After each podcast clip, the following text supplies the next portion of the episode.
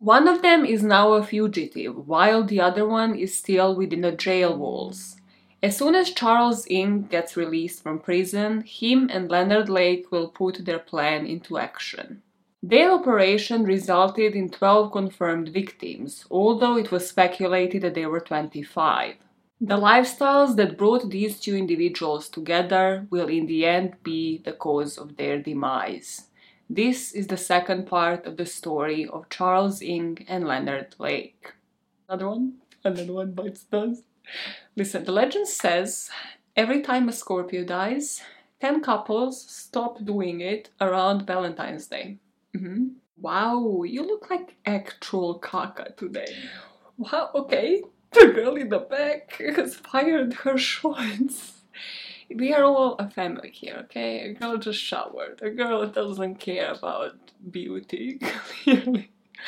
Girl is here with her priorities on telling the goddamn story of the day. I read this thing on TikTok, but people don't like me there the way you guys do. Who likes you? You think you have fans. She's on fire today. She's on fire. So I read this idea on TikTok that I thought I will run here as well. Listen to me. I believe I found a gap in the market when it comes to entertainment industry slash law.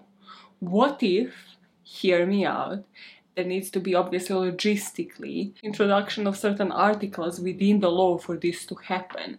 So what if all of these influencers, TikTokers, YouTubers that are fighting one another for money, for their own profit, for entertainment purposes, what if they were to go into prison when these people, the lowest of the low people on the death row people who have been convicted for crimes against children, and instead they go into the prison, cameras on, lights on, surprise bitch you're getting beaten today and they never know when it's gonna happen because their victims didn't know that that's gonna be the last day that they live on this planet so they deserve it. The karma is being served and all of the money that is collected from these fights goes to the victims families goes to their trusts. Something good happening in the world. It needs to be fit into law. Mm, loopholes gotta be found gotta be fun. Because listen that's that's that's how we serve karma. In my scorpio mind that's how karma is served. Speaking of scorpio minds. we finalized the saga today of one scorpio mind and one i don't know what he was christmas child birth mind. I don't know what his zodiac sign was. I truly am not into horoscopes. I just leonard lake speaks for me sometimes okay because I kind of understand certain characteristics that he has, and as such, I hate that these two went into crime. Truly, the two people that we are finishing off speaking about today could not have been criminals, let alone serial killers. They could have actually gone and done something good with their life, but no, no. And for those exact reasons, we have this series. The series is called Gone Bad. Maja is the name. Gone Bad is the game of the day. It is the series where I sit on this very channel. You're right here, you're right here. Make sure you like and subscribe if you're ready for the meltdowns for the future. I sit on my fat ass and I tell you a story about people that have led normal lives. They have led pretty basic, pretty like, meh, okay lives, you know, the grind, the 9 to 5, and then one day, boom, they just decided I'm switching to crime. like this boring life, I'm switching to crime. And we talk about how these switches happen. Why did they happen? Just like truly, why? Just sit on the couch and chill. That is the moral of the story. So let us conclude the saga of Leonard Lake and Charles motherfucking Ng.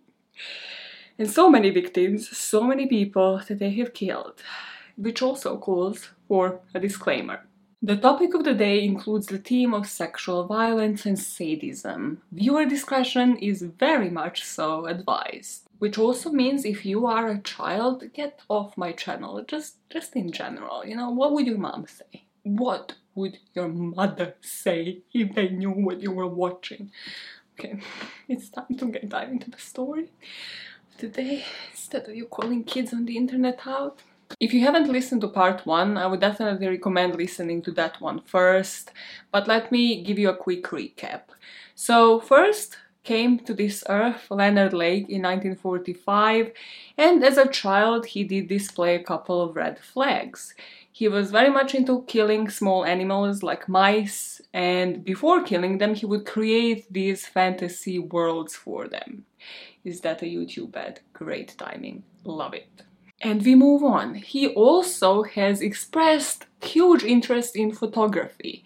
And ever since his family brought him the camera, he was also taking snaps of his half sisters. And the big thing that happened in his childhood was that his mom kind of abandoned him and left him behind while taking two of his siblings in order to attempt to salvage her marriage with his father and then she kind of remarried and Leonard stayed with his family. At an early eh, eh, eh, and Leonard stayed with his family. When he was in his early teenage years, Leonard read this book called The Collector. In this book, this guy went from collecting butterflies to looking for a perfect woman to kidnap and keep her as a sex slave, his perfect Miranda. And that and already sort of these survivalist ideologies kind of collided in Leonard's head. And he really wanted to conduct Operation Miranda, which would technically be him keeping women, kidnapping women and keeping them in this bunker that he would already prepare for the end of the world, and these women would comply to all of his wishes. Then in 1965, Charles Ng came to this world and he was born in China. He was heavily impressionable by Bruce Lee movies, by martial arts, and just in general different fighting techniques. From the early childhood, he kind of had multiple different addictions that would all showcase this time when he was in Marine Corps, when he moved to the US, and he designated this robbery of the arms, of the weapons in the military, and this is what in the end would lead him to being imprisoned. So when they left the two of them off, Leonard Lake was looking for a perfect follower, somebody who would help him build this bunker and help him find his Mirandas. By this point, Charles Ng was corresponding with Lake from prison, and Lake was also a fugitive on different robbery charges. What nobody knew was that Lake at this point had already killed two people, his brother and his best friend, and was finally building this bunker in order to put his plan into action. We left it off with Leonard sitting in that ugly ass chair, saying exactly what he plans to do, what a perfect Miranda would be for him, and talking about the outline of this bunker and the purpose that it would have. And now, if you remember, he was looking for people to conduct this work, to actually do the hard work for him to build this bunker from the ground because he didn't really know. He just had like a vision, as always in this life. This is also why this place is gonna look so terrifying and ugly because he always had a vision but never knew how to actually like do the hard work. And just like with every single story that I told you in the first part there, Every single interaction in Leonard's life is kind of like worth mentioning just because certain bits and pieces of information that are like prevalent to his psyche come out. So he hired this guy Randy to work on this bunker. This is the end of 1983, beginning of 1984. And at these points, Leonard is, as I mentioned, compulsively journaling. Every single thought that he has, he has to put it to paper or he has to sit in front of a camera and tell the force to the public, which kind of makes him sound like YouTubers. Cool, you see, Leonard could have had other jobs, could have been a storyteller. YouTube didn't exist literally until 2005. He could have found the means Doesn't matter. move on with the story. As he's doing that, another prevalent thing in Leonard's life is that he will start using identities of his victims because he's using their social security numbers already to claim like the benefits. So why not use their names as well? So when Randy would meet Leonard Lake, he would meet him as Charles Gunnar, which was his best friend's name.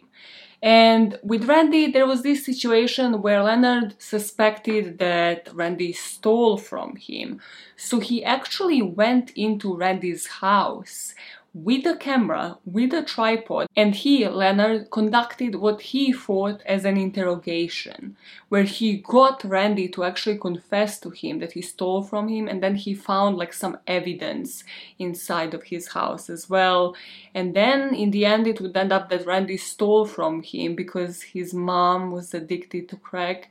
Doesn't matter for much in this story, but it tells you where Leonard was psychologically at this point that he was compulsively taping everything really paranoid about certain people, about literally everybody in his life. And as I mentioned in the first part, he has had this kind of relationship with debts and I owe you one. Because here he forgave Randy. He will just say to Randy, like, you'll pay up by doing even more work on the ranch. You'll just pay up for what you stole from me. So, just like with Charles Ng, just like with every single person in his life, Leonard will always come to collect his debts and he will also hold it over people, sort of like as a way to manipulate them, as a way to show his dominance and to get them to be more in a role of a follower. Another interesting account that came from Randy, from this worker on his bunker, would be how he saw the relationship between Leonard and Cricket. If you remember, by this point, Cricket and Leonard were divorced. But this will heavily, for later purposes, be relevant in order to show how much Cricket was actually involved, or maybe not, but she, she was kind of involved. Because Cricket, by this time, would be showing up on ranch and she would be bringing these girls. Cricket would be bringing these girls along who would be age 16, 17 to this cabin so that Lake can take pictures of them. And Randy realized that this camera was actually hidden so that the girls didn't even know that they were being recorded. The new year, the beginning of 1984, saw some real progress on this bunker and really kind of heated up Leonard's search for Miranda he would write about this in his journals. He would be saying that this company, the women that he found himself or that Cricket brought, were great, but while he enjoys their company, he doesn't want an independent guest or a girlfriend around for too long or too often. He enjoys quiet, not having to entertain or clean up after others. People around seem to get in the way, get into things, attempt to change things. When Miranda arrives, she'll be on a strictly helpmate basis. She'll be around when I need help, do what she's told, and go to her room when I'm finished with her. He was of an opinion that God made women for cooking, housework, and sex, and then when they're done doing that, well, then they should retreat to their room and leave men in peace, leave men alone. And he would often repeat in his diaries if you love something, let it go. If it doesn't come back to you, it was never yours to begin with. No, he didn't start that dumb saying. He ended that if it doesn't come back to you with you hunt it down and you kill it. Yeah, a, a bit of a different ending there. Just as the bunker was about ready, in June 1984, Charles Ng will end up being released from prison after spending 26 months in there. And just to really make sure that you understand this, he spent 26 months in prison. That was 26 months that they could have checked his documents and realized that they were fake, that this man was never born in the US. He could have been deported at any of these points. And yet again, none of this would have happened. But no, the system failed victims in this story again and again. Charles will not go straight to Lake though, because Lake wasn't Charles Ng's only correspondent. You see, Charles Ng kind of had a bit of mommy issues, you could really say, because he started pen paling this woman who was. She couldn't have been his mom, maybe. She was like a teenage pregnancy. She was in her 40s, okay? All of the people in their 40s, like typing, like, we are not this old, Maja. I get you. But listen, I'm just trying to get into Charles's mind here as much as I got into Leonard's and I am not succeeding. So I'm just trying to make it make sense because he's in his early 20s and clearly the only relationship that we know about in Charles Ng's life is this pen pal relationship that ending up in sort of something once he left prison when he was like 23, 4 of age with this woman called Sally. I won't go too much into detail because, first of all, in this book, Sally has about two pages, so there's not that much detail to begin with. But second, because this story truly disgusted me. So basically, Sally and him were like pen pals in prison, and then he went out. He stayed in another man's flat house. Basically, this man was in the Marines with Charles and this is where he met Sally in person and they couldn't resist one another so they booked a motel and then they did it for about two hours and Ng didn't have sex with a girl in about two years apparently. We don't know anything about Ng's life to, to begin with. We just know about his childhood and that's about it. That's why I can't understand the man. I can't fully understand his actions. But hey they do it but then they realize like she cares about him as a mother. She doesn't say that. That's heavily my speculations but yeah she just cares about him but not as a you know potential relationship and she gets out of that situation thank fuck and in july cricket picks up Charles Ng from San Francisco airport and he goes back to meet with his one and only love, with his one and only best friend, Leonard Lake. By this point, Leonard has already settled in this woodland area near Wilseyville in Calaveras County, and this bunker next to his cabin was already almost formed, piled with illegal weapons inside and some stolen video equipment. And this is truly when Leonard 100% commits himself to hunting, but not hunting animals, deer in the wild. No, Leonard Lake was hunting humans. And years after, different behavior analysts, different psychologists will analyze Leonard Lake and wonder how, what would draw women to him. Like, he wasn't this super attractive guy. He could, as we learned in part one, switch his charm on and off. He knew how to manipulate women and not show his true colors until it was too late. Sometimes Cricket was the one talking, sometimes Cricket was the one bringing women to the table.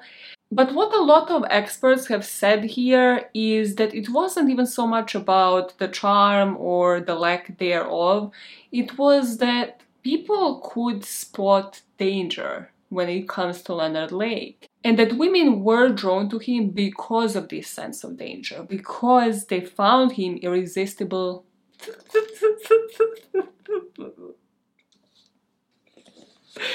Leonard like irresistible, you know.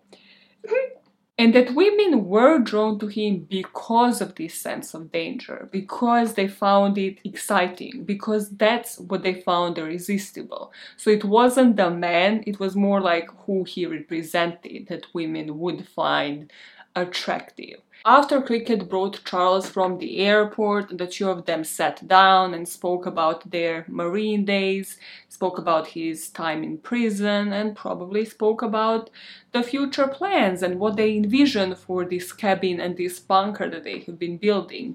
Leonard's journal entries would become scarce. In fact, he actually will have an entry about teaching Charles how to drive and then the entries would just fully stop for about two months. So let's speak about what wasn't in Leonard Lake's journals. Well, at first, he was helping his friend Charles find a place to live, so he placed him with his half sister Janet at first, and he was representing Charles as Mike Kimoto to everybody. And Charles had the ID to show it. He already nicked this ID out of the wallet of somebody just randomly on the street. But then, after living with Janet, he decided like he wants to live in the flat on his own. So he moved to this 19th Avenue, into this small apartment complex. And this flat would only be like half a mile from where Leonard was living at the time. Then Charles had to find a job. So he just went down the road to the main street and applied to this storage company that was called Dennis Moving Company. Charles would be working in this large warehouse, loading, unloading, rearranging boxes, different crates, furniture, and just like other items that people would place in company's care. But now here is where they had a couple of major dilemmas. As you probably remember, although there's so many details in part 1, Leonard was still driving the truck that belonged to his best friend that he killed and his wife Vicky. So he was like, okay, maybe this isn't like the smartest idea. Yes, I'm going around and Charles Gunnar, but what if somebody figures out that I'm not Charles Gunnar? So he started off representing himself as Leonard Blake. Super undercover, amazing skills, top notch FBI undercover man here. And Charles was kind of like also in the dilemma like, should I go under this Mike Kimotos guy? I mean, he is alive, like, I never actually killed him. Or should we maybe both start stealing other people's identities? And then, you know, every couple of months we have a different name to show for it. And when they have this discussion, Leonard says, Well, yeah, then I'm gonna drive this van close to like Vicky's house so that she kind of notices it there. I don't have to ever like explain the situation. And then I need to be on the lookout for different modes of transportation. I need to try and steal other people's cars. And that's where a couple of things like clicked in their brains. They need other people's identities and they also need different modes of transportation. And well, those victims can't really survive those ordeals. And this is where we come to the core of this story, because 90% of the story of Leonard Lake and Charles Ng isn't about Operation Miranda. It's about the preparation for it.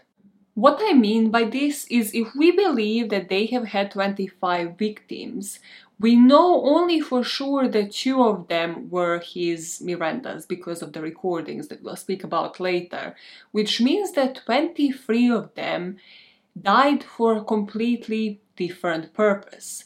They either died as the result of the two of them needing to have a different identity, or the two of them needing video equipment supplies or certain car supplies to transport themselves, or they died because of Leonard's desperate fixation to find a perfect Miranda. And now, if you remember in the intro how I said that their lifestyles will in the end lead to their demise, this is exactly what I meant. His fixation on Miranda will lead Leonard Lake to his demise, and that is also because he didn't notice how Charles's Ng psychology didn't really fit into his. By this point, Charles Ng was a petty thief. He again went back from prison, went out from prison rather, and resorted to these small thefts, these small robberies. And sometimes he would get caught for them, so he would end up back in jail. And every single time, Leonard Lake would go in and pay the bail, pay the bail up for him and release him from prison. And this is when he would go back to his journaling and write, met Charlie, performed up, met resistance for the first time, unsuccessful in obtaining credit cards or bank codes, drove to country for completion, cancelled Charlie's running debt to me. So as creepy as this sounds, we never know from Leonard's journal entries what part Charlie played in these pre operations. Well, Leonard would still be calling them operations, but what part he really played here? Like, how was he canceling his own debts? But what I'm really trying to point out is that he wasn't noticing this full blown addiction by this point that might ruin his whole operation. And he also wasn't noticing and reflecting internally to spot how his own fixation might have some holes to it. As both of them are completely void of any self reflection, they begin their crime spree in July of 1984. This is when they spotted an ad for some video equipment in the papers, and the ad was posted by a man called Harvey Dubs. So I'm not sure what kind of conversations Ng and Lake had here, but Ng decided to just knock on the door and go sort of like inspect this video equipment and see if he would like to purchase it. And at this point, when Ng went to knock on that door, only Harvey's wife Deborah was inside with a young child. Harvey Dubs was 29 years at the time and he worked for this company called Petrographics and they only lived a couple of streets away from where Ng was based at the time. At the time of Charles's knock on the door, Deborah was talking to one of her best friends, and this is what she would be doing multiple times a day, around 5:45 p.m. Deborah would be saying to this friend how Harvey started this business venture called Video Dubs, where he would professionally make video recordings of weddings, christenings, other events. And on his days off, when he wasn't recording, he started renting out this expensive equipment that he used. This phone call would end with Deborah saying that somebody is at the door, probably the person interested in borrowing this equipment.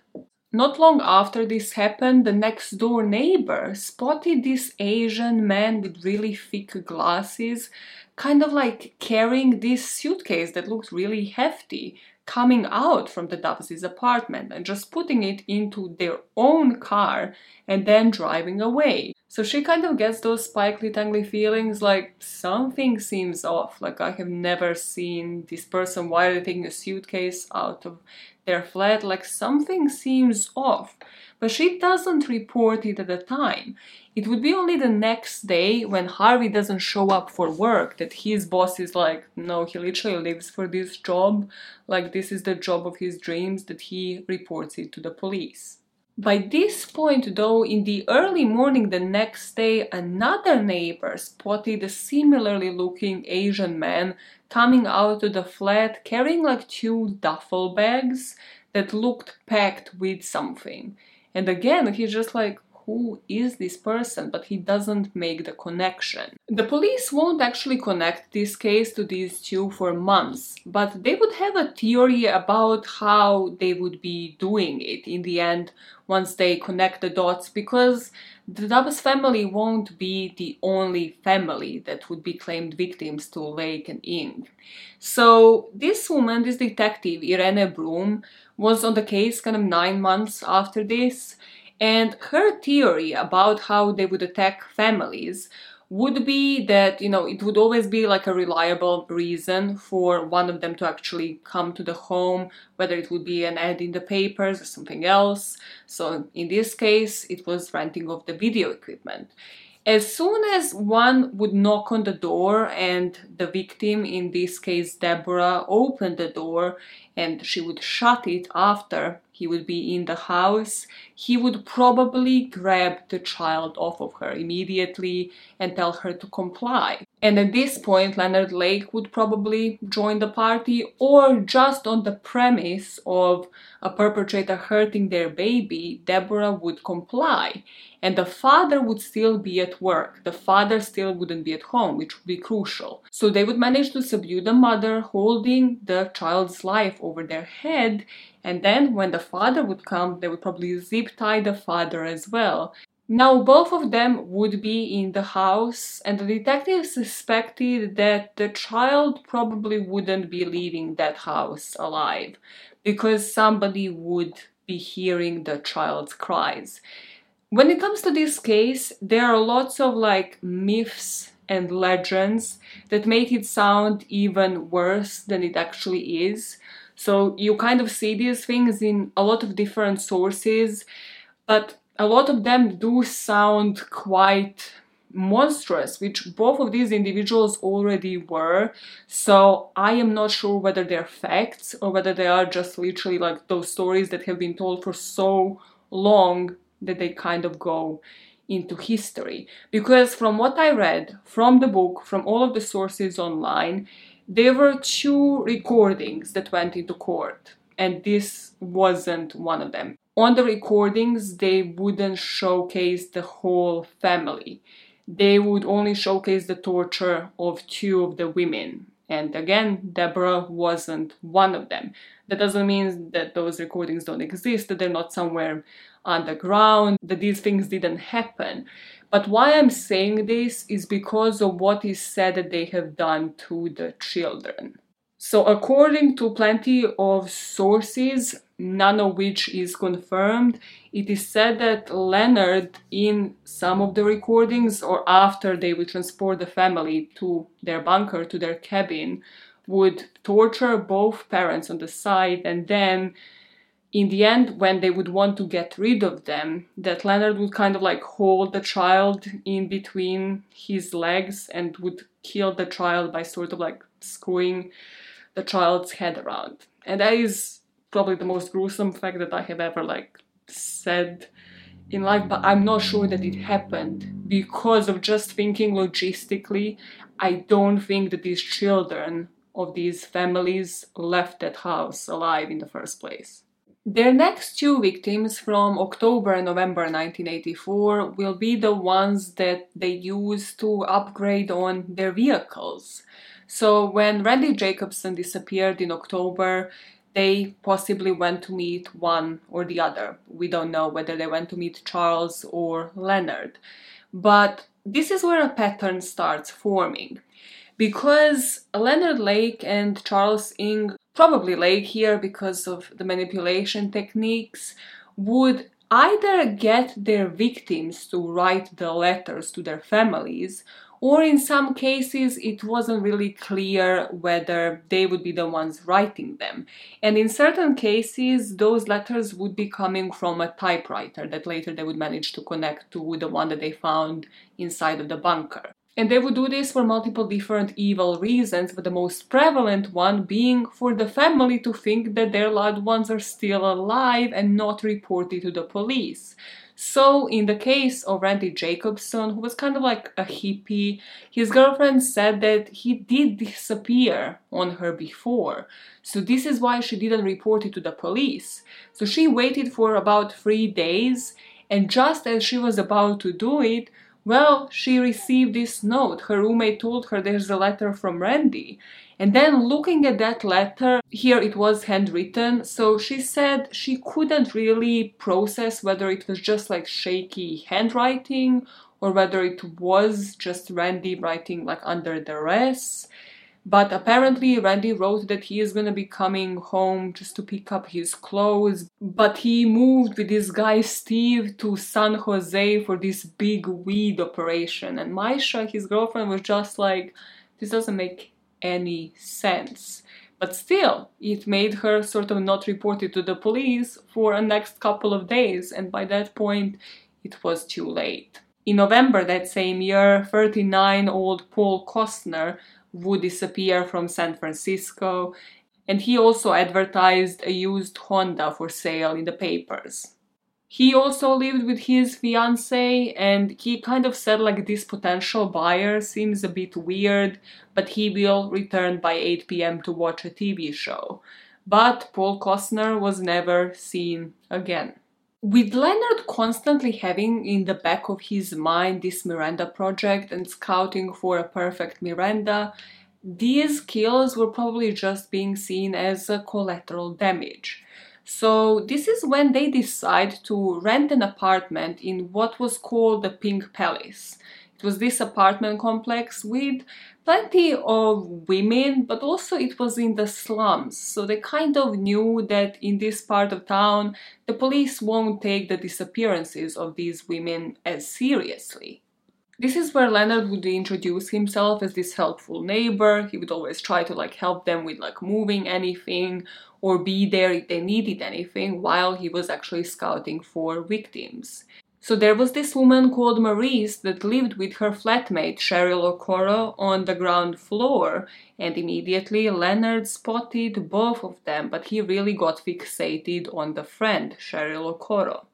Next, Leonard would resort to his old tricks, and now, under a fake identity, he would start chatting with two different neighbors, one called Camara and one called Maurice Rock. And with Maurice Rock, he kind of tried to poach him to convince his other neighbor Camara to pose nude for him. And he was almost bait because Lake again was manipulative. He was sending him different drawings as an inducement, telling him that he has a ranch in the mountains where he could pick all the marijuana that he needs. In the end, Camara would refuse to pose for Leonard, but Maurice accepted the job and he has never been seen again. Cheryl Okoro was 26 at the time and Maurice was only 38. Here we yet again aren't sure what exactly happened to them. Did they meet the same fate that the confirmed victims did on that farm? But what we know because of the documents that were found on Charles Ng and Leonard Lake once arrested, we would know that these would be their victims, we would know their names, and also with so many victims on their ranch, they would find just like partial bones in different stages of decomposition, but it would be speculated that a lot of their victims' bodies were just fed to this chicken that they held on this ranch. Charles, if you remember, Charles was really attached to a pet chicken as a child. What happened, Charles? What happened? Were you aware? Probably yes, because you were involved. I don't know why this part stuck with me when I heard it, but it did. Because it's just like, it all comes back to your freaking childhood. Was it like a fuck you moment to his parents? That now he is actually feeding this chicken? Like, were these people ever actually overthinking this as we are when we are analyzing them? Or were they just thinking about how they were to dispose of their victims in the most efficient way? The next victim will be Donald Albert Giulietti, who was only 36 at the time, and he was a DJ at this radio station, and according to the friends and family, he was openly gay. So on this occasion, in July 1984, he placed an ad in the papers offering oral sex for straight men. A reader would respond and would arrive at a residence that Giulietti shared with another roommate. And now the roommate kind of stepped aside, stepped in a different room to offer them privacy. But the next thing that they have heard were gunshots. So he obviously runs out of this room to check what is going on and he gets shot himself, but he will survive, but Giulietti won't. And he would describe this Asian man who was lean at the time with like really thick prescription glasses fleeing the scene. We've got a bit of a pattern, if you ask me, because every single person on these crime scenes describes an Asian man, a Chinese man, thick prescription glasses, being shady as fuck. Just keep that in mind. Just remember those things because they will become relevant at trial because everybody describes a similar looking person. Now, speaking of that particular Asian man seeing fleeing all of these crime scenes between 1984 and 85, what do you think he was like as a co-worker? Just like honest, honest question. Honest question. what do you think? Do you think he was fun? Fun to be around? Of course not.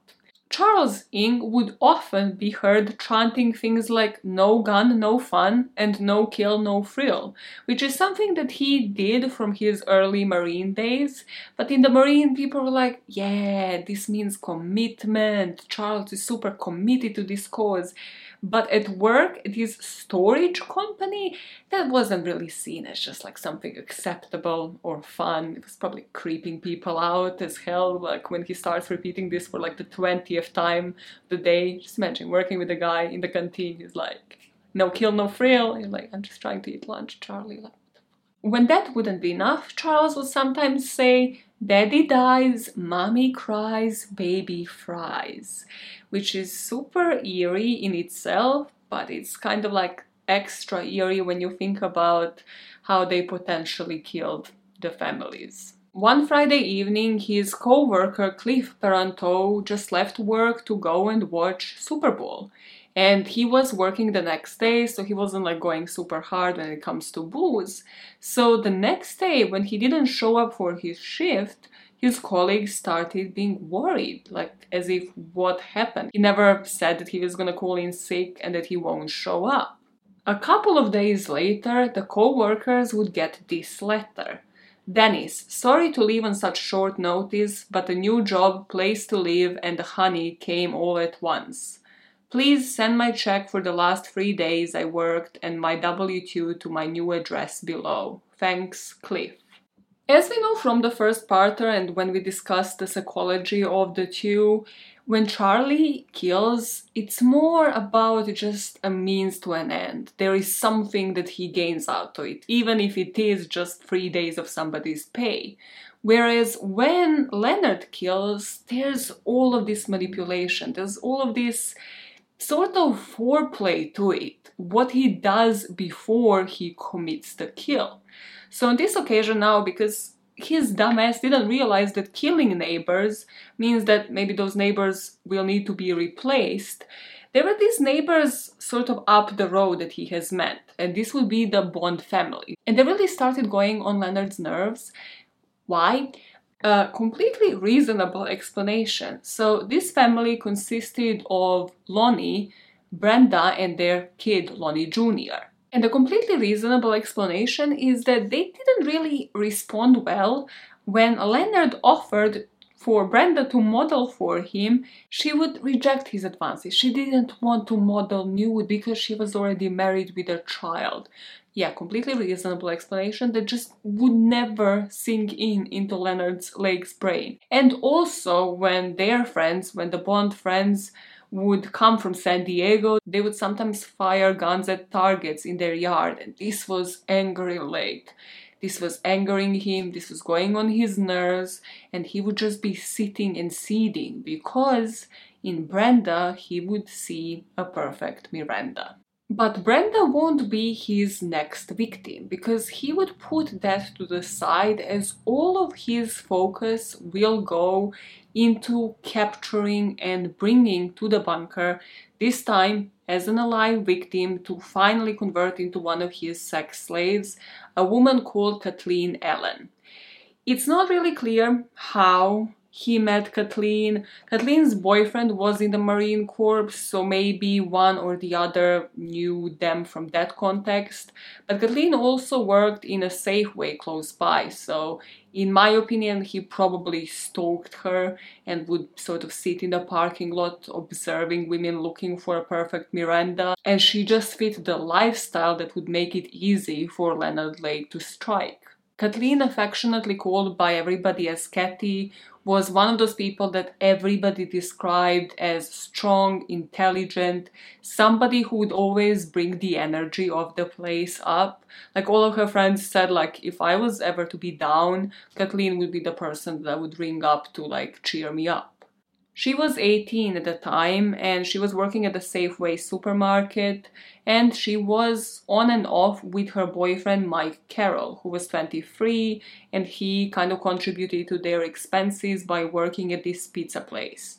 Mike did have some run ins with the law because he served some time on federal drug charges and he did love Kathy, but even he knew that he had some violent urges at time that manifested themselves in physical abuse. But Kathy would always look past those and she would always justify them by him having a hard life that led him to selling drugs and then being in prison, that he was actually good at heart.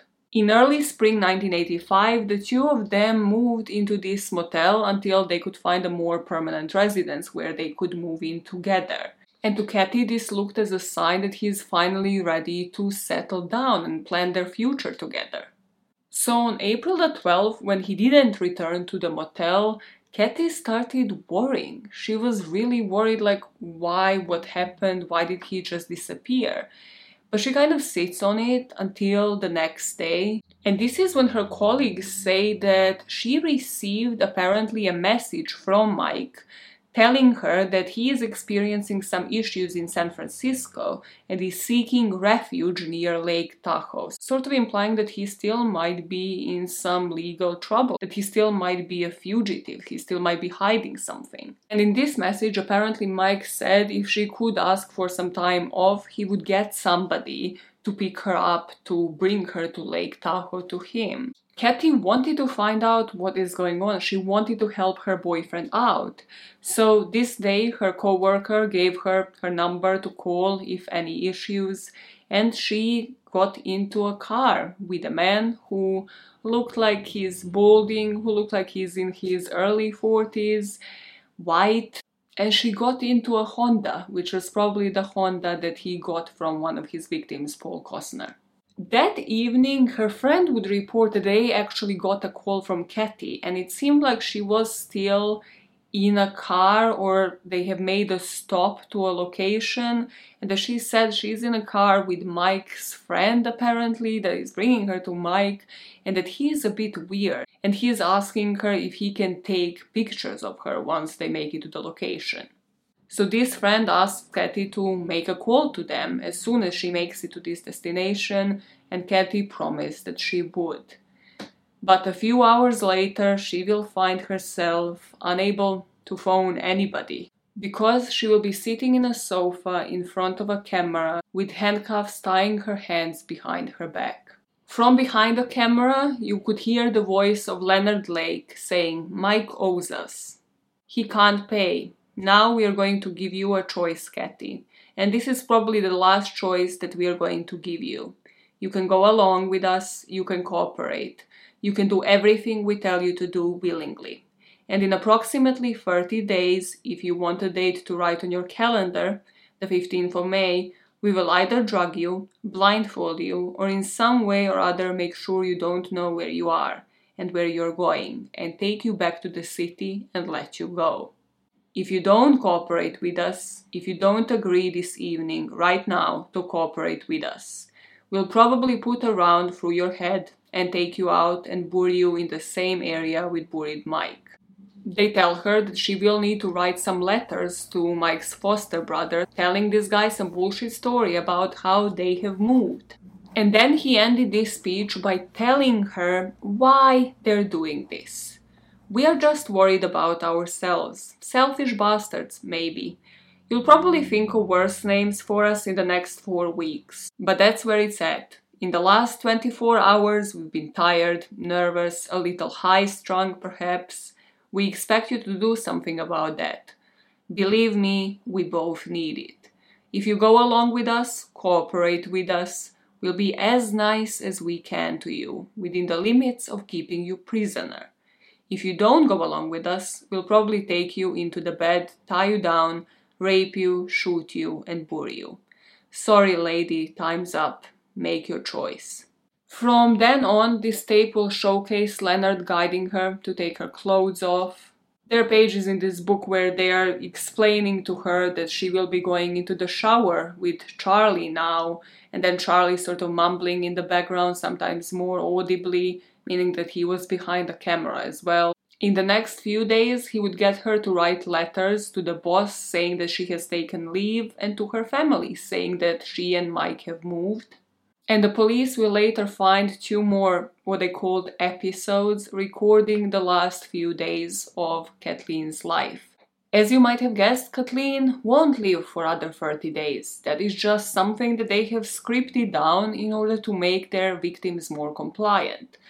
Now, if you are the OG listener of the podcast and of this channel, you will know that I have covered Toy Box Killer, or if you're just simply into true crime and a disturbed human being, and you know that he did something similar. So this kind of MO reminds me of a couple of people. It reminds me of Toy Box Killer, it reminds me of Lawrence Bittaker, the Ice Pick Killers, whoever his partner was. Bittaker was more psychopathic. And it reminds me of Gary Heidnik they are most similar to Toy Box Killer. Toy Box Killer used his charm and managed to like switch it on in order to pick up the victims. I think he was doing it under the rules of a police officer. Then he would get them in the car and then bring them to this trailer of freaking nightmares where he would tie them to this gynecological chair and then would make them listen to this long ass tape. I think this tape was like hour and a half long of exactly everything they will go through.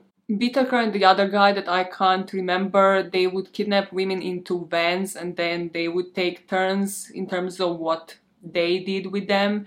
And Gary Heidnik had ideations of kidnapping sex slaves and then having families with them. But here in particular, I want to talk about the comparison between Toy Box Killer and this whole script that Ng and Lake have had because in my head truly why i started this whole channel why i started this whole podcast is to showcase this even in the toy box killer's case even though it was as evil and as detached from humanity, it is the human touch that these people put to these crimes that makes them evil. It is because they have given this idea of a choice to their victim. It is because they have included these scripts. It is because they have played those tapes telling them exactly what will happen to them. These aren't monsters that people can't relate to. All of these people have had friends, have had relationships, have had relationships with the partners in crime that they have had. I just want that eliminated from people's minds. This separation, this line that we draw, thinking that these people do this because they're void of any common sense, that they do this because they are complete monsters, that they react on impulse as if they were animals, as if they were savages. No, they have calculated every single bit of this, and it is because they were human and implemented this humane touch. That's exactly what differentiates them from monsters. That's why they were evil. And if you aren't buying this just from my words, let's speak about the last recording that Kathy had to go through and to endure. Because this is where Leonard again tells her exactly what he is going to do with her. And he tells her that he can sense that some women are into pain, but she isn't one of those that if she was, he wouldn't feel so guilty about resulting to his lesser impulses. And later, when he would write about these recordings in his journals, he would speak about conditioning females, getting them to the point where they would become accustomed to obeying his every command. And that this is exactly how he did it, that he spoke to them about exactly what he will do, that he, in a weird way, befriended them, that he would give them water when they asked to, that he kind of would take their choices into consideration or at least make it sound as if he was going to. And from his point of view, even though he has held Kathy for only a couple of days, he already thought that she was brainwashed due to this manner of speaking to her. After he kills Kathy, he escalates because within the same month he decides to succumb to his obsession with the Bond family. In particular, he is obsessed with the of family, with Brenda.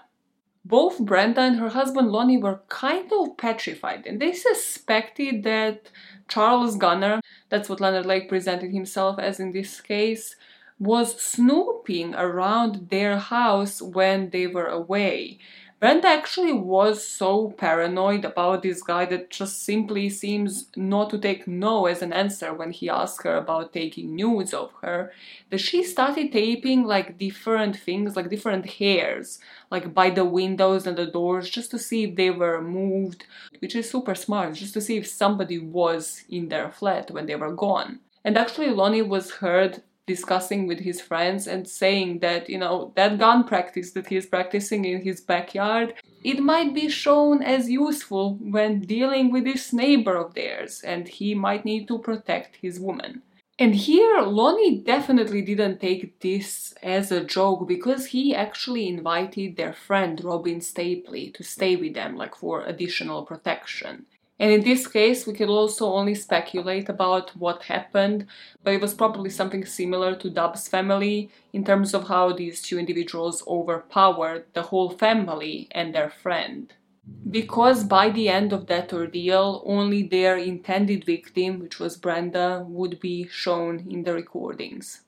Not me proving a point or anything, but here again they have a whole script that they just run through Brenda about her cooperation, but here they hold their child over her. They tell her that she isn't fit as a mother and that they have given her child away, but if she cooperates, she will be able to be reunited with her child once again. They tell her that by cooperating with them, it means that she will stay there as a prisoner, that she will work for them, wash for them, fuck for them. Or she can say, No, I don't want to do that, in which case they will tie her to the bed, rape her, and take her outside to shoot her. Your choice. You could hear Charles in the background once Brenda made her choice, under inverted commas, saying, That's wise. And then they walk Brenda through having a shower with Charles Ng, to which Charles can be heard in the background saying, Yep, I always do that, it is luckier. In terms of what they did with these women is again open for interpretation and a lot of it does sound like it was made worse by the process of retelling this story. But according to the former cellmates of one of them that we'll speak about later, they would brag about using different tools like power drill and pliers on these women, that the pliers would be used to rip off their nipples, and that the power drill would go inside of their vaginas or up their anuses, and that they would break their knuckles in the end with these vice grips that are used like as a tool to sort of like grip on the table and to like grip different tools. And I don't want to repeat what I told you about the babies and how they would break their neck. Apparently, this is what Lake would do, but they could never find small baby bones on the property later, the police that is. They would only be able to find liver or one of them that didn't seem like a grown up's liver, that seemed more like a baby liver which would again bring speculations about did these babies die there, where the hell does this liver come from, or where else did they dispose of their victims' bodies. After disposing of the Bond family, I don't have a doubt that Leonard Lake had plans and like had victims on the horizon. But this is where he kind of fucked up, and I think he knew he fucked up. So the landlord of this house where the Bonds have lived well, came around to sort of see why are they behind on rent suddenly. So like a month later, there's like, where is my rent? And Leonard just seems to be passing by and inserts himself into this, and he says, Yeah, my name is Charles Gunnar, you know, I'm their neighbor. They seem to have just like left off. I saw them like, you know, packing things up into a car like 10 days ago or so. And they're like, Uh huh, uh huh, uh. But then, probably after that, a little light bulb goes into his head, and he's like, why did I just say this name? Like, people know me under this name, I'm using a different name here, so I need to steal somebody else's identity because now I kind of fucked up. He decides he will be using the identity of one of their victims, Robin Stapley, and just life moves on. They're now looking for a different vise. Remember one of those tools that sticks to the table? Again, for their further tortures. So both Ng and him are in this supermarket, sort of just creepily observing which tools would work best with these victims.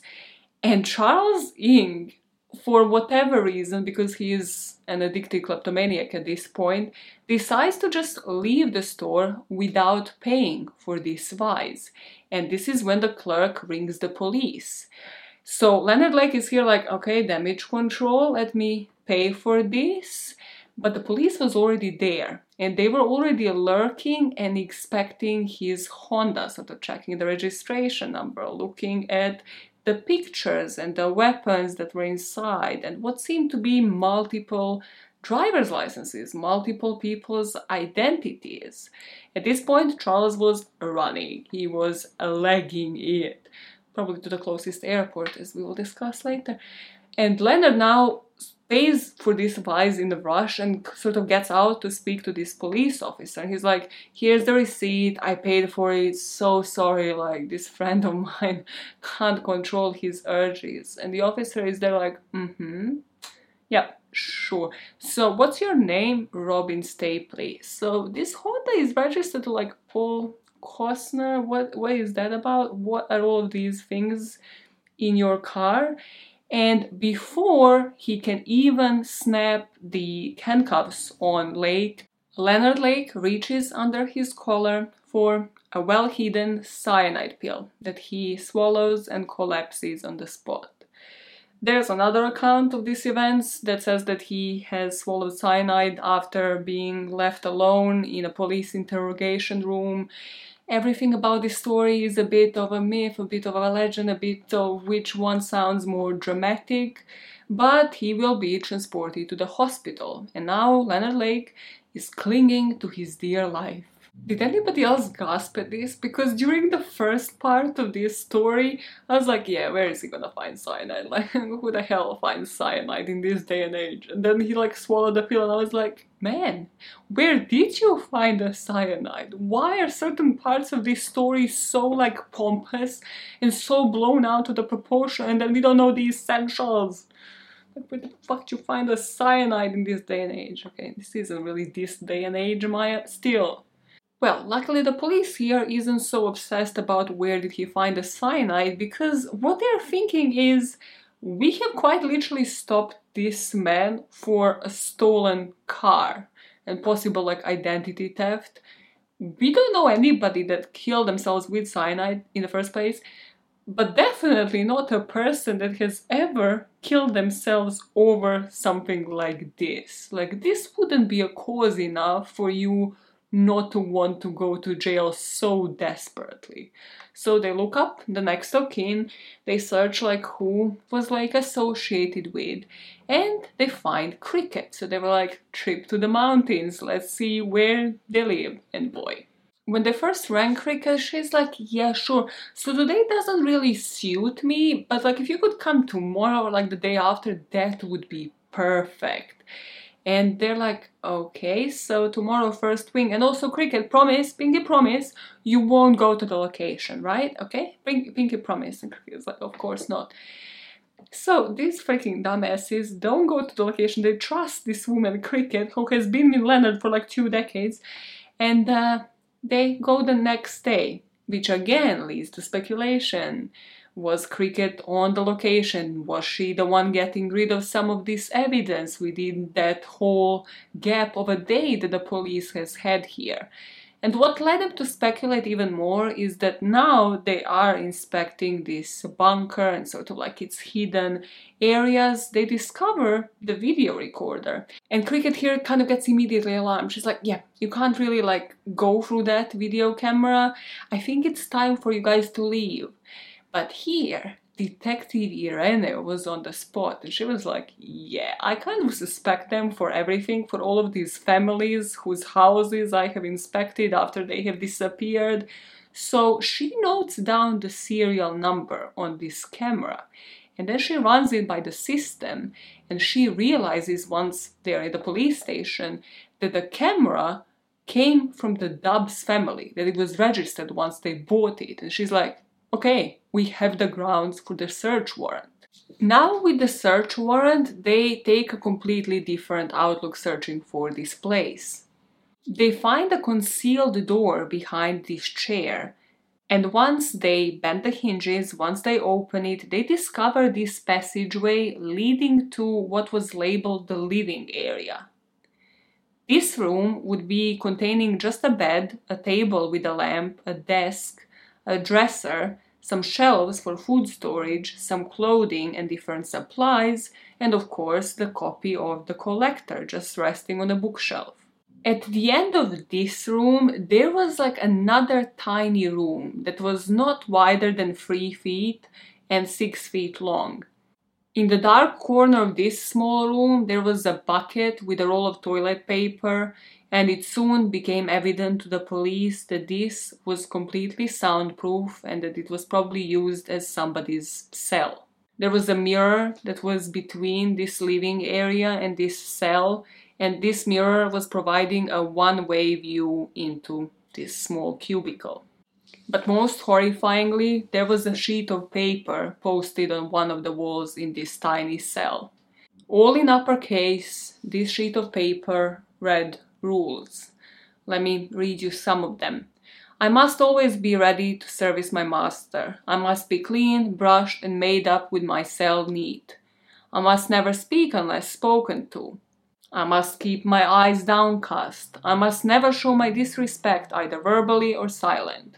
I must never cross my arms or legs in front of my body or clench my fists. And unless eating, I must always keep my lips parted. After finding this, the police brings in the cadaver dogs and they find thousands of bone fragments. And it would be this day, when they brought the cadaver dogs, the third day of the search, that they will hear from the hospital that Leonard Lake died. Another one bites the dust. Another one, another one, another one bites dust. Inappropriate, inappropriate to use that special. Another one, another one bites dust. Listen, the legend says every time a Scorpio dies, 10 couples stop doing it around Valentine's Day. Mm-hmm. Definitely a legend that didn't just come out from my mind and that you should start implementing in your lives. Don't give birth to Scorpios, goddammit. another one, another one, another one. Why are you so happy about one of you die? He was no one, of, we do not accept this man. The continued police search would unveil drums containing different driver's licenses, social security cards, different bank cards, checkbooks, IDs belonging to Kathy Allen, to Mike Carroll, to Randy Jacobson, Paul Cosner. Some of these bodies would still have scorched handcuffs attached to them, and some had even the gags in their mouth when they were found. And the bodies of at least 10 missing people were found on this pathway, whether it was in the chicken coop or whether it was around the bunker. The day that they found the bodies of Lonnie Bond and Scott Stapley, they also heard that Charles Ng has been caught in Canada. Now let's catch up with where we left Charles Ng. We left him fleeing, lagging that parking lot, yeah? So Charles actually was the first person to call Cricket and to inform her exactly what has happened. Cricket, Cricket, I think we need to know Cricket. I don't think you're as innocent. I, I genuinely don't. If you knew what was on that camera, and innocent, you live with the man, you knew all of his vices. Cricket, we need to talk. After that phone call, Charles rang his aunt, the one that lived in San Francisco, and she picked him up and brought him to the airport. And here he yet again thought that he will be caught. He will be extradited to China. But no, none of that happened. So he fled to Chicago and after that he fled to Canada. Now in Canada they book him for different charges of attempted murder, robbery, possession of firearms. And this is yet again when one of the weirdest things in this story happens. So, trigger warning this is about a, an attempted suicide attempt. Just stop this video, just pause it for a second and tell me how do you think that he attempted to do this? Because I have never heard this in a single true crime story. Cool, now you pause it, you unpause it. So he soiled his pants and other pants, meaning he urinated, he pissed himself, and then he tried to like wrap that around the bed the bunk bed and to kill himself in that way. And i was like i just the mindsets of these two people this is also the moment where i tell you you know how in the first part when i was speaking about leonard lake i could kind of like resonate something. I could you know he kind of spoke through me in certain ways. I could sort of like tell you where he's coming from. With charles i could zilch zilch. I don't understand his reasoning of anything, especially this, anything from this point on. So from this point on, I'm just gonna be telling you the story that I have read in this book because I got nothing. No, no, nothing. After he soiled himself, the police gave him what they call baby dolls, which is this one piece overall, in order for him not to attempt something like this again and they look through the belongings that they have seized that he has had on him. And Charles, what won't surprise you with the man, because at this point he was a full blown kleptomaniac, was that he kept what is known in the industry as trophies. They found a camera that was the possession of Robin Stapley. They found a towel that was stolen from Cliff's apartment. They found different camping equipment, different clothing, boots, knives, cooking gear, all sort of like taken from where he lived in the bunker with Lake or their victims' houses. Because the police here had the witnesses connecting him in particular to the Dubs family and to his co-worker's disappearance, Cliff's disappearance, they started questioning him on those two.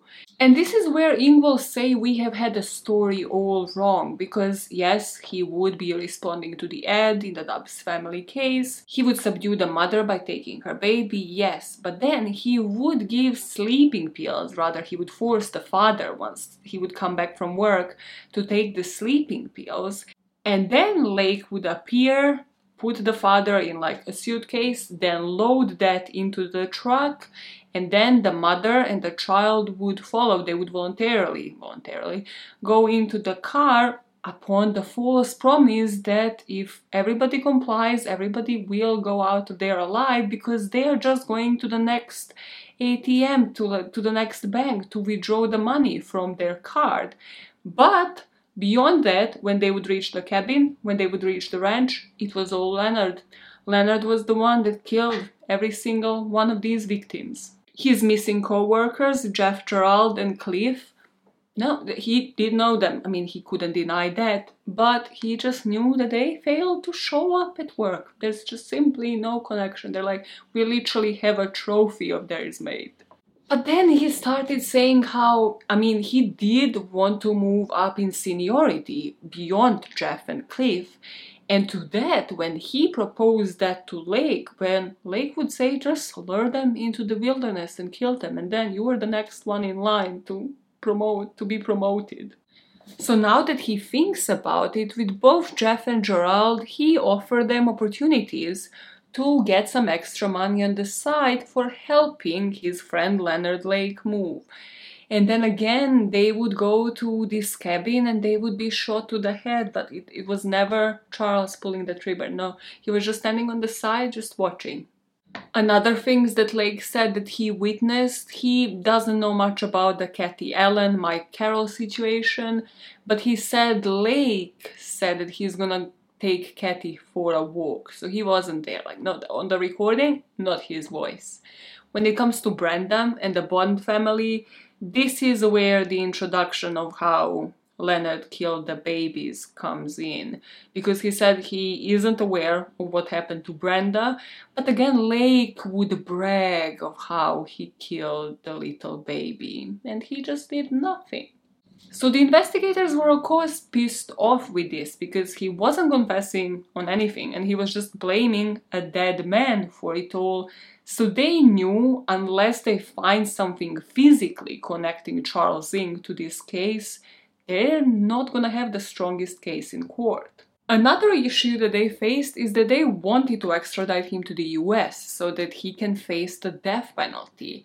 But the first issues first, they had to place him in prison for something, just so that he is not lurking on the streets wherever he is. So in December 1985, they charge him for the assault and the robbery, and he gets to spend four and a half years behind bars and this gives the lawyers the time to build this case. And another thing that will facilitate the prosecutors building this case was the guy that was the cellie next to Charles in jail. This guy's name was LaBerge, or that was his last name, the only thing I noted down. And he was 30 years old and he was in jail for a 25 to life sentence. So he really wanted an out, you know, he was still young. So, day by day, LaBerge would approach Charles Ng in the exercise yard when they would have their one hour of sunshine. He would also be exchanging these different drawings because he said, if you remember from his childhood, Charles Ng apparently has a talent for art that we need to speak about how we define talent in this case because what the fuck is this shit? It is grim, it is morbid, but I don't see no talent. These are caricatures, my man. God, it's good that he didn't go to like pursue this. Actually, I mean, it would be better if he did that and not this. But still, why is everybody calling this man a talented artist? He's literally drawing the most morbid caricatures that wouldn't be published in a freaking local comic store. LaBerge would be given this drawing of Charles Ng's infamous saying, Daddy dies, mommy cries, baby fries. He would also be described in huge detail by Charles exactly what was happening on the tapes that the police has found, describing the butterfly knife that was in the tapes, saying that he would be the one flicking it open and cutting victims' clothes off, that he would be the one going to showers with them, and that sometimes you would be able to hear him in these tapes eating rice as he would be watching Leonard Lake torture his victims. Now, Charles gets transported in this other prison, and here he starts spending all of his time in this prison library, taking all of the legal knowledge in that would become really useful to him in the upcoming decade, actually. In 1988, he faces court again. He goes to trial facing extradition to the US for the murder charges, and this is where LaBerge testifies. Thanks to LaBerge's testimony, this trial leads to his extradition to the US, to the prison in California, and this is where most of the victims' families are. In October 1998, seven years after he was extradited from Canada, his trial would begin.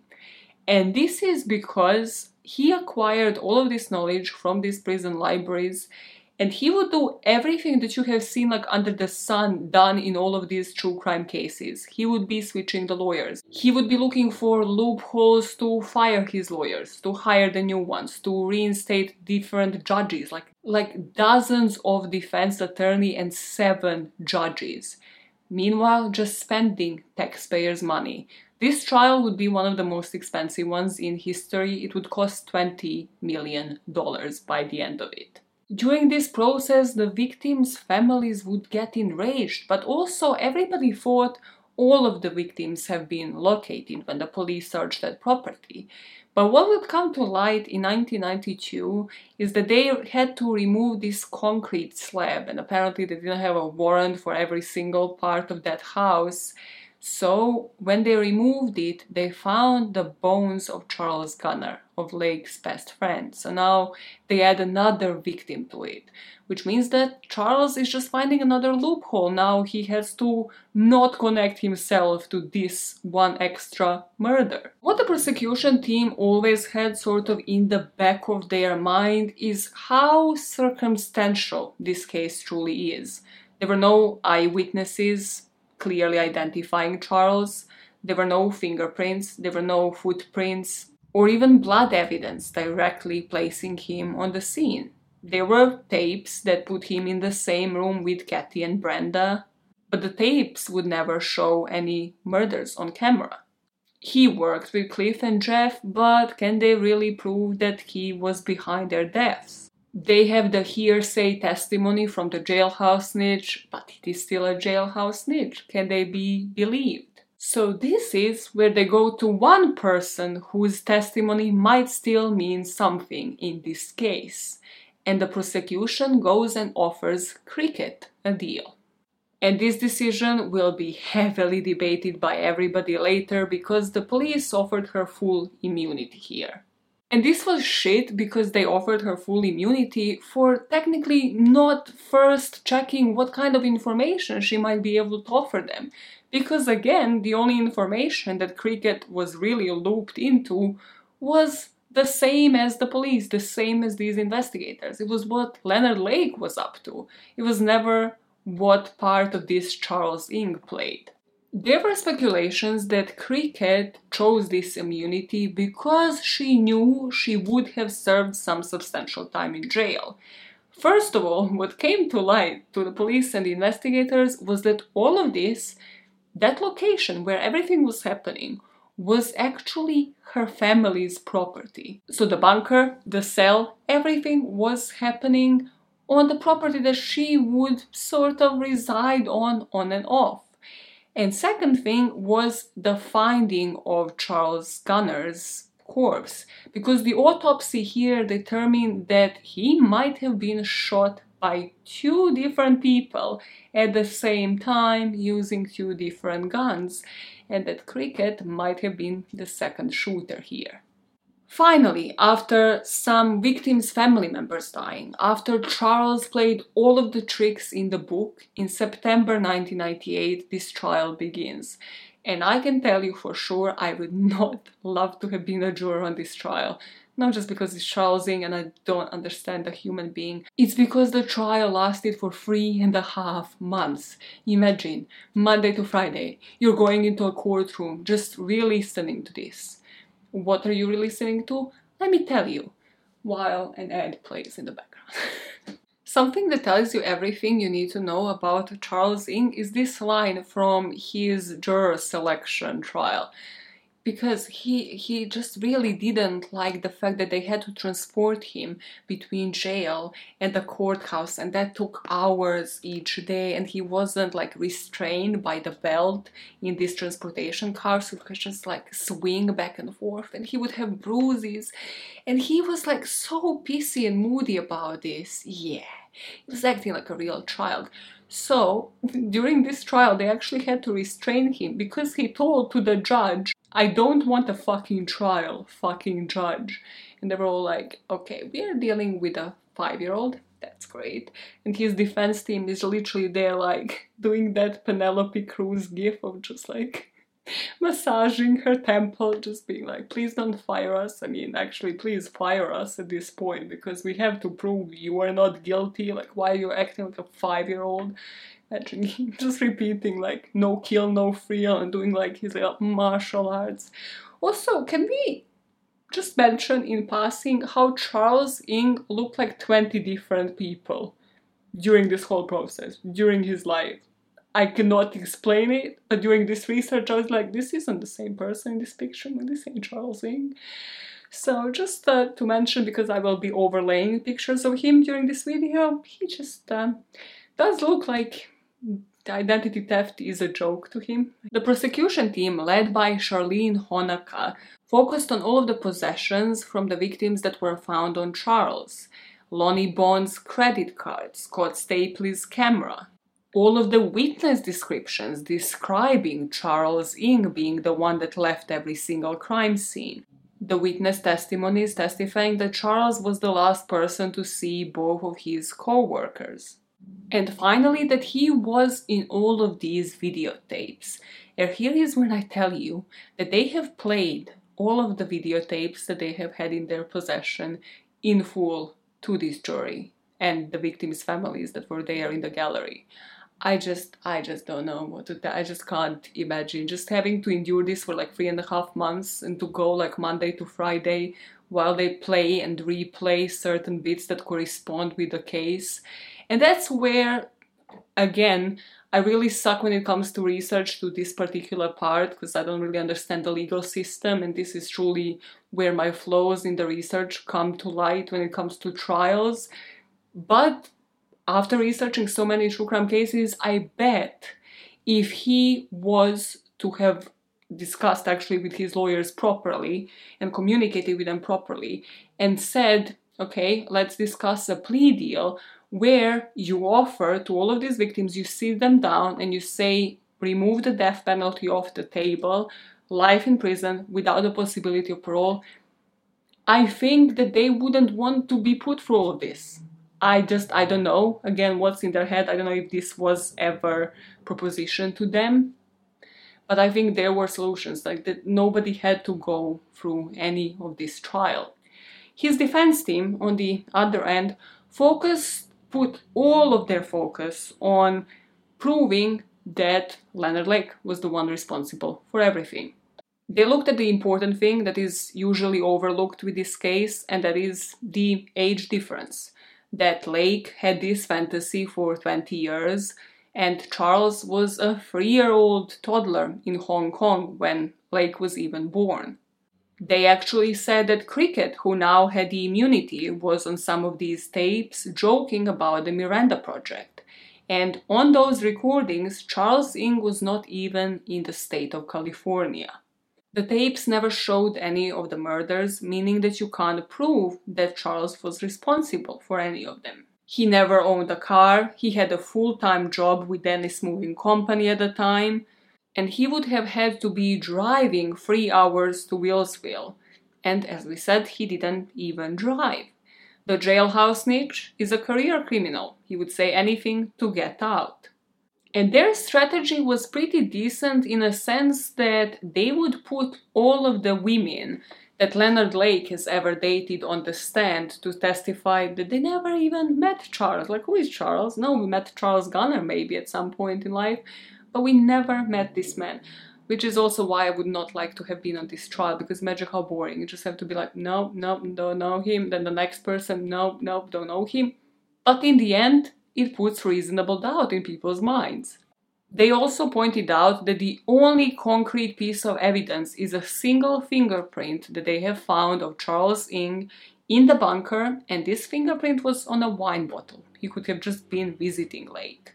And they also presented Cricket's immunity, making the jury believe that she was the one that had something to hide, not their client. This is where, probably against everybody's advice, Charles Ng decides to take the stand.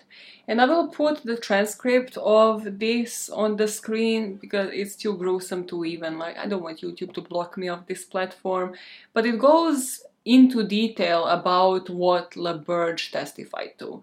So his defense team was basically just asking questions to get no as a response as to that everything that LaBerge has said has been a lie. And then Sharlene Honnaka kind of twisted that around in order to trap him, in order to get certain things that only a person that was actually present during those recordings would know, such as clicking of the handcuffs. So she kind of got him to admit that, of course, LaBerge is just lying all about it, and then she said, So, how did he know about XYZ things. He actually said he knew about everything that happened because his lawyer actually would bring this tape to him so that he watched it. So, this is how he knew all about what was actually happening in those videos. The closing statements by both parties were kind of criticized by the public. They said that Honnaka wasn't like as dramatic and as poignant as she should have been, probably. That she kind of just walked people through the best evidence from the videotapes that they had, and then she directed people to play those particular parts of it again. Just proving the point, but also re traumatizing the jury. And at this point, she kind of dramatically held this silencer that she said was used to kill Paul Cosner in order to get some reaction from the jury because Paul's wife and mom were sitting there observing, so in order to get like the emotional response from the audience.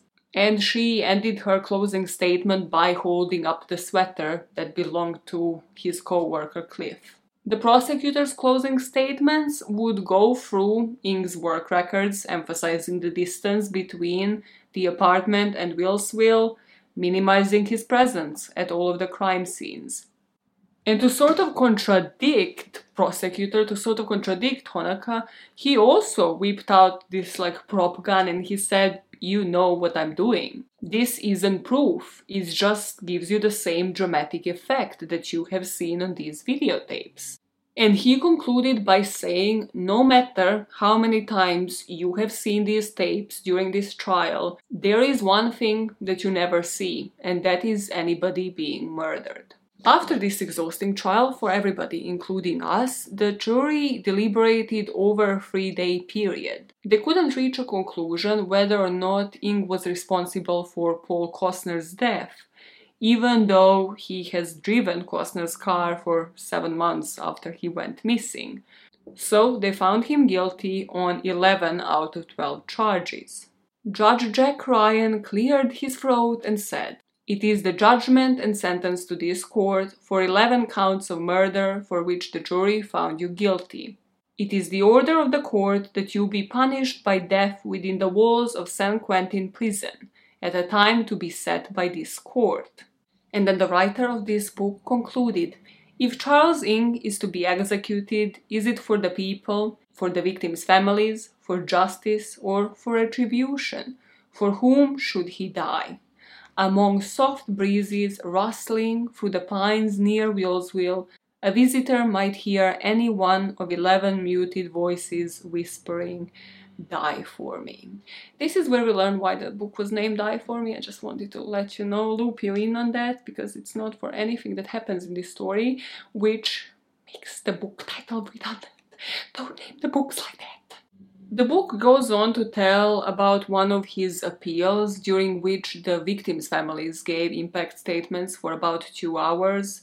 And during this appeal, his dad, Charles Ng's dad, actually came all the way to the US to testify. And he said, Yes, I know I have been blamed for beating him as a child, But I did it out of love. I did it because I wanted him to become somebody. I wanted him to succeed. He said Charles Ng is his only son. If you remember, they had two daughters and they really wished for a son, and that he would rather have him in jail than dead. But as of this day, Charles Ng is still on the death row, and he's mainly still alive because of the appeals, but also because in the state of California there were no executions since 2006. So they don't really like to kill people in freaking California. So that is primarily why. Another thing this book ends on is that at the time of the writing of the book, Ng and his attorneys were also presenting appeals against the harshness of the sentence. And this process alone can take another six years and cost another six million dollars. And yet again, because I'm not versed in law whatsoever, I don't understand why they're not looking for certain things like not all of the bodies have been found. As I told you, they only know of 12, but they are suspecting he was involved in other 13 murders. So, is there no loophole where, again, Charles could talk, could give these families closure, could tell them how their loved ones have died, and tell them where to find their remains so they can bury them? And then maybe he can take life in prison. I don't know. I don't know what the family's opinions are when it comes to this case. Maybe they don't want any of it. Maybe they want him to take the death penalty. In which case, again, I don't blame them. But this amount of taxpayers' money is spent on a guy who is shown literally on tape. He's on tape in all of them. And they still had reasonable doubt in people's minds. That is the story of Charles Ng and Leonard Lake. So, what are the conclusions? Let's go through the list of what bothers us the most. You in the comments, and me like right here, venting right here. Cricket bothers me a lot. Why don't we know about this woman's involvement? She was clearly involved. What kind of thing, what kind of evidence did she remove within those 24 hours? Why did she get the immunity? Another thing that bothers me is you sit on an ideology for 20 years. You sit on it for 20 years. You kill 23 people, if we are to trust the tapes and everything I have read, in order to get to two perfect Mirandas. 23 people have to die for you to get to that project in the first place. No, that is some relentless Scorpio logic that I somehow understand. But just imagine investing that into actually something positive. He could have, because of this swingers BDSM lifestyle, he could have been like a freaking pioneer. He could have actually invested, opened up some clubs, changed the freaking nation for the better, like loosened up all of the opinions in the 70s, in the 80s on this. He could have pioneered in that, and instead he was just like, no, Operation Miranda the Collector could have normalized open marriages, could have normalized opening these clubs, normalized swinging, normalized just like being loose. No. Instead, it's like bunker, survival. It wasn't even about survival in the end. That's what pains me so much. How can you be so relentless about something so wrong? And this is gonna be wild, the thing that I'm gonna say next. But had Leonard Lake survived, no one can convince me that he wouldn't have killed Charles in end, that he wouldn't have gotten rid of him, as well as everybody else in his life his brother, his best friend, why not his partner? If he ever suspected that Charles would snitch, he'd be dead. He'd find a way. That is it. Did anybody win in this case? No, absolutely not. At least 13 families don't have the freaking answers and one man who is still alive won't talk. Why? Does anybody understand him? I mean, we know why, because he still wants for his appeals to work and for him to get a life sentence, but then again, talk. Charles just doesn't make sense to me on so many levels. How is somebody that's like not in school but he's super thriving within the Marines and then also can find all of these loopholes within the law system and suddenly becomes studious and goes into library? Again, none of these two men needed to become criminals, needed to meet, needed to like get together and just put this fantasy into action. Sometimes your fantasies, you keep them right here. When you're asleep, when you're falling asleep and that fantasy happens, keep it right here. keep it there. Okay, cool. Someone's a bit incensed. Someone's tits were not calm during this video. So now I'm gonna leave you and maybe there are outtakes, I don't really know. It's probably just me screaming my head off about this case. And I should be seeing you guys next week. Oh, that would be cool if this chair moved from the cables and I just like this video like this, like chicken, chicken, chicken. No. If you had a pet chicken, respect that motherfucker. Don't feed it human corpses. I don't think they plan to, Maja. I don't Get out of this video. They didn't plan to feed corpses to chicken. They're normal. They're okay in the head. Are you? The question is. you know what I really don't feel like doing today? Talking. You know what I'm gonna do for the next eight hours of this day? Fucking talk. Okay. Stay calm. Stay calm. Why am I so close? This is never, ever. Can you figure this out? I feel like physically fighting one of those, or both of them, to be honest, really. Both criminals deserve like a physical fucking fight. one of them is dead, so I'm gonna fight him in hell. Okay, are you sure you don't feel like talking? Because you kind of talk a for somebody who doesn't feel like it. Today is like, there's no, there's no storytelling, there's no flow. Smile all over the place. Influencer fights, Scorpions, Lena Lake, Charles Ng, Victim, Story. Okay, you can do it. Push for it. Come on, Jeffrey, you can do it. Ojos que no ven, corazón que no siente. Ojos que no ven, ojos que no ven. Come on, Jeffrey, you can do it. Um, where was I? Disclaimer, a disclaimer, still early in the game and you don't have it together. The themes of this video contain topics of sexual violence and all of the other morbid stuff. Why do you, just put it in the script? You can put disclaimers into the script. You don't have to think of them on the spot because they ain't good when you think of them on the spot. You know that, right? so he hired this guy Randy to work on this bunker to like, you know, like shove it shove it what like literally loading the boxes you know how like in these tv shows there's always a trope where they're like offloading something like as somebody is questioning them he's like no kill no thrill no gun no fun. They're like what? Like are you okay sir? You okay? one of them is now a fugitive while the other one is within the jail walls. Ah I feel like sneezing. Ah ah ah. Staying alive, staying. How much different would that scene from The Office be if you just had a girl who just stuck a fucking finger into her nose in order to prevent herself from sneezing? Okay, you good? You good? This is so charming. Everybody wants to watch this. Maja always put everything in the outtakes. No, make sure everything is there. Most disgusting fucking channel.